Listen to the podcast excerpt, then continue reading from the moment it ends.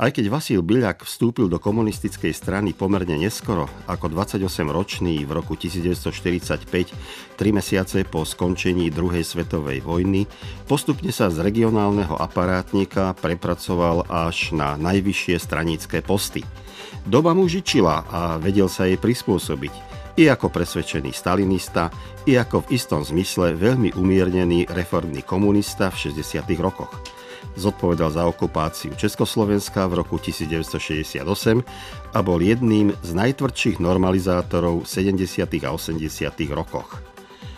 Život a hviezdnu stranickú kariéru dlhoročného komunistického funkcionára Vasila Bilaka si priblížime prostredníctvom zvukových záznamov, ktoré sa zachovali v archívoch Českého a Slovenského rozhlasu. Reláciu pripravil Ján Bábik. Archív Plus.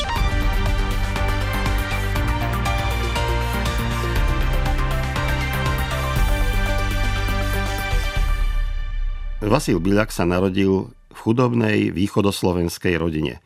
Z 8 jeho súrodencov prežil len jeden starší brat. O jeho detstve rozpráva priam hagiografické životopisné pásmo z roku 1977, ktoré vtedy pripravil Československý rozhlas na Slovensku pri príležitosti jeho 60. narodenín. Písal sa 11. august 1917. V obci Krajiná Bystrá manželka chudobného malorolníka privádza na svet svoje deviate dieťa, Vasila. Ten spomínaný chudobný malorolník z Krajnej Bystrej mal 9 detí a za sebou 10 putovaní z domova až do Ameriky. Celé toto jeho úsilie mu vynieslo kúsok kamenistej pôdy, veľa hladu, odriekania a biedy, chorôb a napokon smrť siedmých detí. To sa však už písal koniec prvého polroka 1920. Chudobný malorolník, zodratý prácou, vyčerpaný prenasledovaním najprv rakúsko-uhorskými a neskôr aj buržoáznymi československými štátnymi úradmi, náhle umiera. Ubiedená mať ťažko pracuje na poli, vedie domácnosť a strachuje sa o život dvoch detí, ktoré jej ostali. Veľmi túži potom, aby sa mladší chlapec stal učiteľom. Keď Vasil Bíľak nemal ani 11 rokov, zomrela mu aj matka. Vasil Bílak nechcel prežiť celý život v chudobe, tak sa ako 15-ročný vybral za jediným preživším súrodencom, starším bratom Dmitriom, ktorý ako krajčír pracoval v Hradci Králové. Aj Vasil Byľak sa tu vyučil za krajčíra a koncom 30. rokov odišiel pracovať do Bratislavy. Jeho krajčírske remeslo sprevádzajú rôzne fámy. Dokonca niekedy v 70. rokoch som v jednom emigrantskom časopise čítal, že v Múzeu komunistickej strany Československa je výučný krajčírsky list Vasila Byľaka, ktorý si návštevníci radi obracajú, pretože na druhej strane je poznámka Nasaka nepouštet. Na svoju krajčírskú kariéru si Byľak v roku 2000 zaspomínal takto. Prosím, nechcem sa chváliť, ale bol som považovaný za najkvalifikovanejšieho v svojom remesle. Tu bolo 600 firm krajčírskych v Bratislave.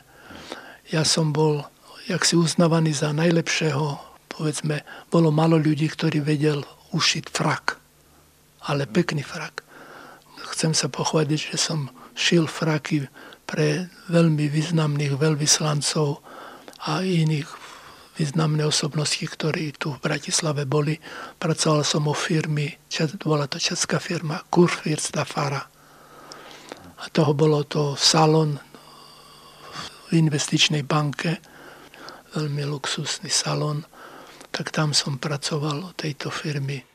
Tu by som skôr dal zapravdu Vasilovi Bilakovi. Údajne bol celkom dobrý krajčír a je škoda, že nezostal pri tomto remesle. Bolo by to možno lepšie nielen pre neho, ale aj pre celé Československo. Vasil Biľak hovorí, že počas slovenského štátu pracoval v Bratislave. Aj keď jeho oficiálne životopisy hovoria, že v tom čase pôsobil v ilegálnom komunistickom hnutí, ani podrobné štúdie o protifašistickom odboji v Bratislave meno Vasil Biľak vôbec nespomínajú. O ilegálnej práci nehovoril Vasil Byľak ani v rozhovore pre slovenský rozhlas v roku 2000, spomínal ale na svoju účasť v Slovenskom národnom povstaní. Ja som narokoval do Trnavy. Trnavská posadka sa pridala k Slovenskému národnému povstaniu. Tam som bol vyčlenený do jednej jednotky, ktorá pracovala Svetom Benediktu s takou špeciálnou službou potom sme ustúpili k Banskej Bystrici. Pri Banskej Bystrici sa vytvorila jednotka, ktorá prisahala, že bude teda bojovať až do smrti pre obranie Banskej Bystrici. Ale keď padla e, prievidza, bola ohrozená handlová, tak nás presunuli tam na tento úsek. Tam som ako veliteľ čaty bol ranený na kopci pri Previdzi Banska sa to meno, menuje táto oblasť, nebo tento kopec. Už som spomínal, že po skončení druhej svetovej vojny vstúpil v auguste 1945 Vasil Byľak do komunistickej strany Slovenska ako 28-ročný, čiže pomerne dosť neskoro. Ale mal vynikajúci triedny pôvod, nebol veľmi inteligentný a vzdelaný a to sa vedúcim predstaviteľom komunistov na Slovensku náramne hodilo. Po zlikvidovaní slovenskej komunistickej inteligencie Husáka a Novomestského, ktorých poslali za buržoázny nacionalizmus na dlhé roky za mreže, nastal hviezdny čas pre straníkov nie veľmi bystrých v ume, ako bol Vasil Byľak. Najprv vykonával funkcie na úrovni okresu a kraja na východnom Slovensku. V roku 1954 prenikol dokonca do ústredného výboru KSČ a o dva roky neskôr sa stal vedúcim tajomníkom Krajského výboru komunistickej strany v Prešove. A práve v tejto funkcii prehovoril v tomto meste 7. novembra 1958 na slávnostnom zhromaždení k 41. výročiu Veľkej októbrovej socialistickej revolúcie. Prejav to nie je veľmi zaujímavý, svojou frázovitosťou bol typický pre celé obdobie socializmu. Byľak vyratúva úspechy socialistickej výstavby, po boku verného spojenca Sovietskeho zväzu bojuje proti imperializmu a varuje pred ideologickou diverziou. Na tomto prejave je zaujímavé, že ide o prvé vystúpenie tohto rečníka, ktoré sa zachovalo vďaka monitoringu Rádia Slobodná Európa vo zvukovom archíve. Preto ospravedlňte nižšiu kvalitu nahrávky. Medzinárodná buržázia preto tak nenávidí našu republiku. Ústavične, trpezlivo a húževnáte organizuje svoje sily proti Sovjetskému zväzu i našej republike. Kapitalisti sú ochotní obetovať ohromné finančné prostriedky na akúkoľvek zradu, špionáž a rozvratnickú činnosť.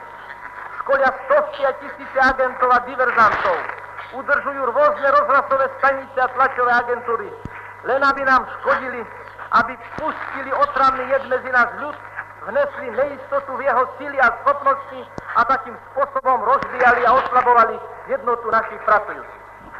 Nech si oni brešu a my pôjdeme svojou cestou ďal pri budovaní socializmu a komunizmu. Nikdy a nikomu sa nepodarí otrhnúť nás od Sovjetského svezu a oslabiť naše spojenectvo.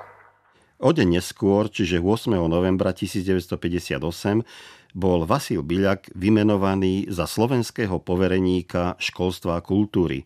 V druhej polovici 60. rokov už ako tajomník ústredného výboru komunistickej strany Slovenska, ale najmä ako člen predsedníctva UVKSČ, vycítil, že stranické vetry zmenia svoj smer.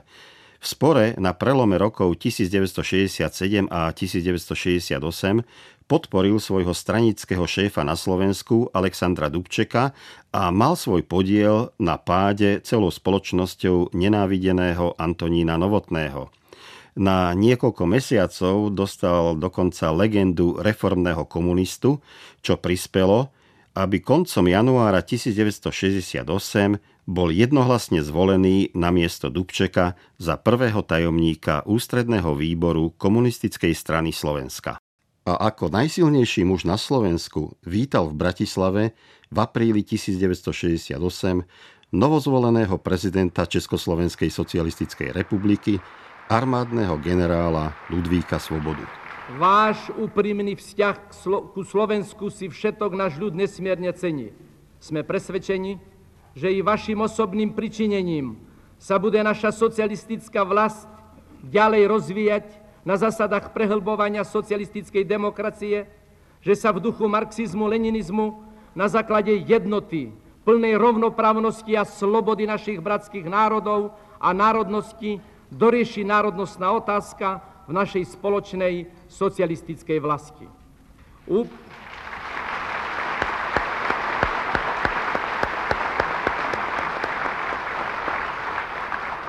Úprimne si želáme, aby nás k Pražskému hradu vždy putali hlboké sympatie, priateľstvo, dobrá vôľa a vzájomné porozumenie. Vasil Byľak mal na začiatku roka 1968 veľmi dobrú povesť a podporu verejnosti. Lenže časom aj reformní komunisti začali tvrdiť, že súdruh Vasil Biľak nie je až taký reformný a už vôbec nie progresívny, ako sa zdalo. Všetko sa vyjasnilo v onú horúcu letnú noc z 20. na 21. augusta 1968. Na verejnosť presiakli informácie, ako sa Vasil Biľak správal na zasadnutí predsedníctva UVKSČ a stal sa hlavný podozrivý za okupáciu Československa. Legálny protiokupačný rozhlas odvysílal túto informáciu. Stredné Slovensko, hláste sa. Hlási sa legálny slobodný československý rozhlas Stredné Slovensko. Počúvate legálny slobodný československý rozhlas Stredné Slovensko. Mimoriadný zjazd komunistickej strany Slovenska je dôležitý nielen pre vyjasnenie súčasnej ťažkej a spletitej situácie, je dôležitý aj pre roztriedenie ľudí na tých, ktorí nezradili a na zapredancov. Je dôležité delegádom zjazdu už dnes povedať, že časť ľudí z vedenia ústredného výboru komunistickej strany Slovenska mohla byť a pravdepodobne aj bola informovaná o pripravovanej invázii. Možno hovoriť konkrétne o menách – Vasil Biľak, Hruškovič, Janík, Pecho. Všetko, čo sa dosiaľ udialo, dáva dôvod k podozreniu, že keď aj Vasil Biľak odsúdil Novotného nuž so zámerom vymeniť síce Novotného, ale zostať pri tých istých metódach. O necelý týždeň bol v Bratislave mimoriadný zjazd komunistickej strany Slovenska, ktorý zosadil Vasíla Biľaka z miesta prvého tajomníka. Na jeho miesto zvolil Gustáva Husáka – z jeho prejavu sa cituje v mnohých dokumentoch táto historická veta. Nech odpadne, čo je kolísavé, nech odpadne, čo je oportunistické, ale nech v tej strane zostane, čo je pevné, čo je charakterné, čo chce za tento národ zápasiť a chce niečo Delegáti z jazdu nadšene tlieskali, mnohí si ani neuvedomovali, že vlastne tlieskajú svojej stranickej poprave, vylúčeniu z komunistickej strany – Husák v prejave hovoril o už nie okupácii, ale o vstupe vojsk Varšavskej zmluvy. O pozývateľoch sa vyjadril zdržanlivo, nikoho nemenoval. Prišlo k vstupu vojsk piatich štátov, spojeneckých socialistických štátov na naše územie. V tejto súvislosti sa nadhadzuje otázka, kto pozval, keď to bolo v rôznych dokumentoch, rôznych dokumentoch, keď to bolo e, hovorené.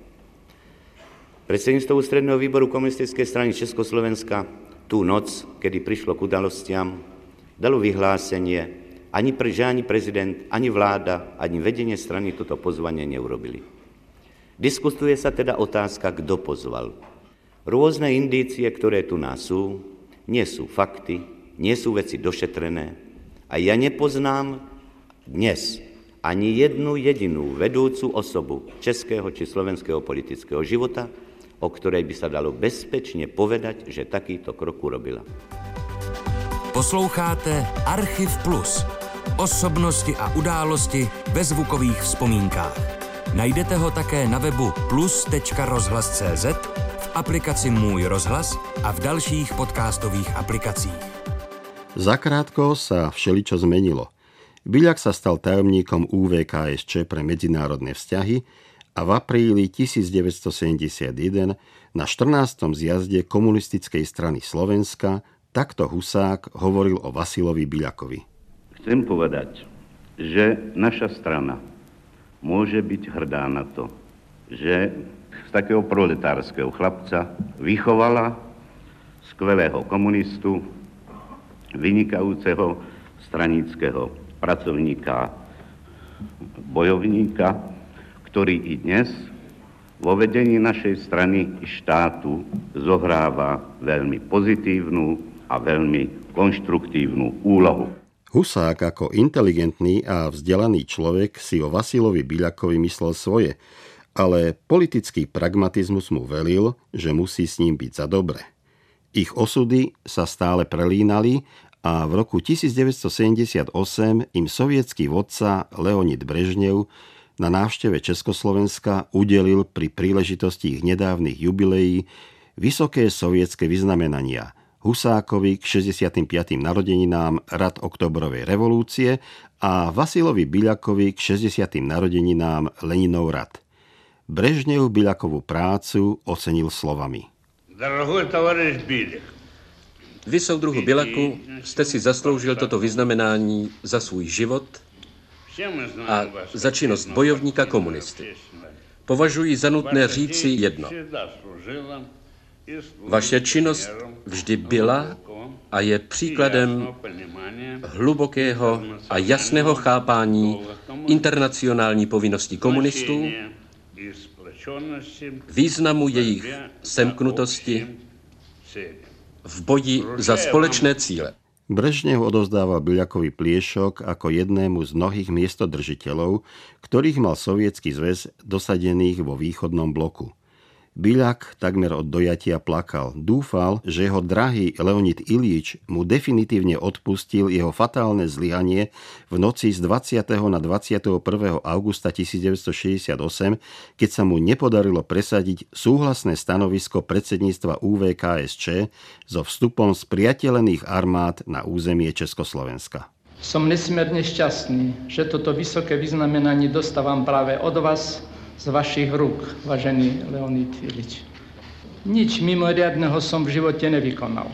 Som jeden zo 100 tisícov československých komunistov, ktorí žijú a pracujú v mene tých ideálov, z ktorých sa zrodila krajina Sovietov, za čo umierali milióny ľudí v občanskej i vo vlasteneckej vojne.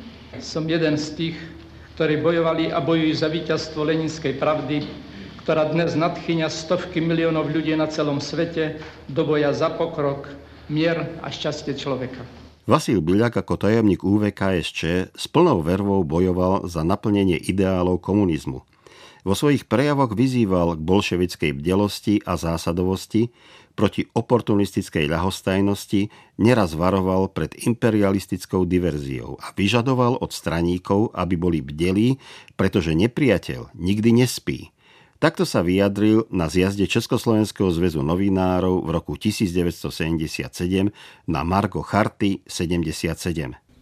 Sme neochvejne verní marxizmu-leninizmu, tomuto väčšine živému učeniu, ktoré svojou praktickou činnosťou tvorivo rozvíjame a obohacujeme a ktoré tiež neústupne bránime a obhajujeme proti všetkým jeho nepriateľom, či už prichádzajú sprava, či zľava. Prejavilo sa to najmä v minulých týždňoch a mesiacoch, keď naše oznamovacie prostriedky bojovným, ofenzívnym spôsobom odpovedali na ohovaracké útoky medzinárodného antikomunizmu proti Československu v súvislosti s tzv. Chartou 77. Rádi oceňujeme podiel redaktorov Rudého práva, ktoré udalo tón a smer celej tejto kampani, ale i podiel ďalších oznamovacích prostriedkov. Ak si robil Vasil Beľak plány, že po odchode na dôchodok bude mať pokojný život, ako zaslúžili a ctený člen komunistickej strany bude dávať rady mladšej generácii, tak tento sen sa mu nesplnil. V roku 1988 ako 71-ročného ho zbavili jeho súdruhovia členstva v predsedníctve UVKSČ a v decembri 1989 bol vylúčený z KSČ. Dostihla ho aj minulosť.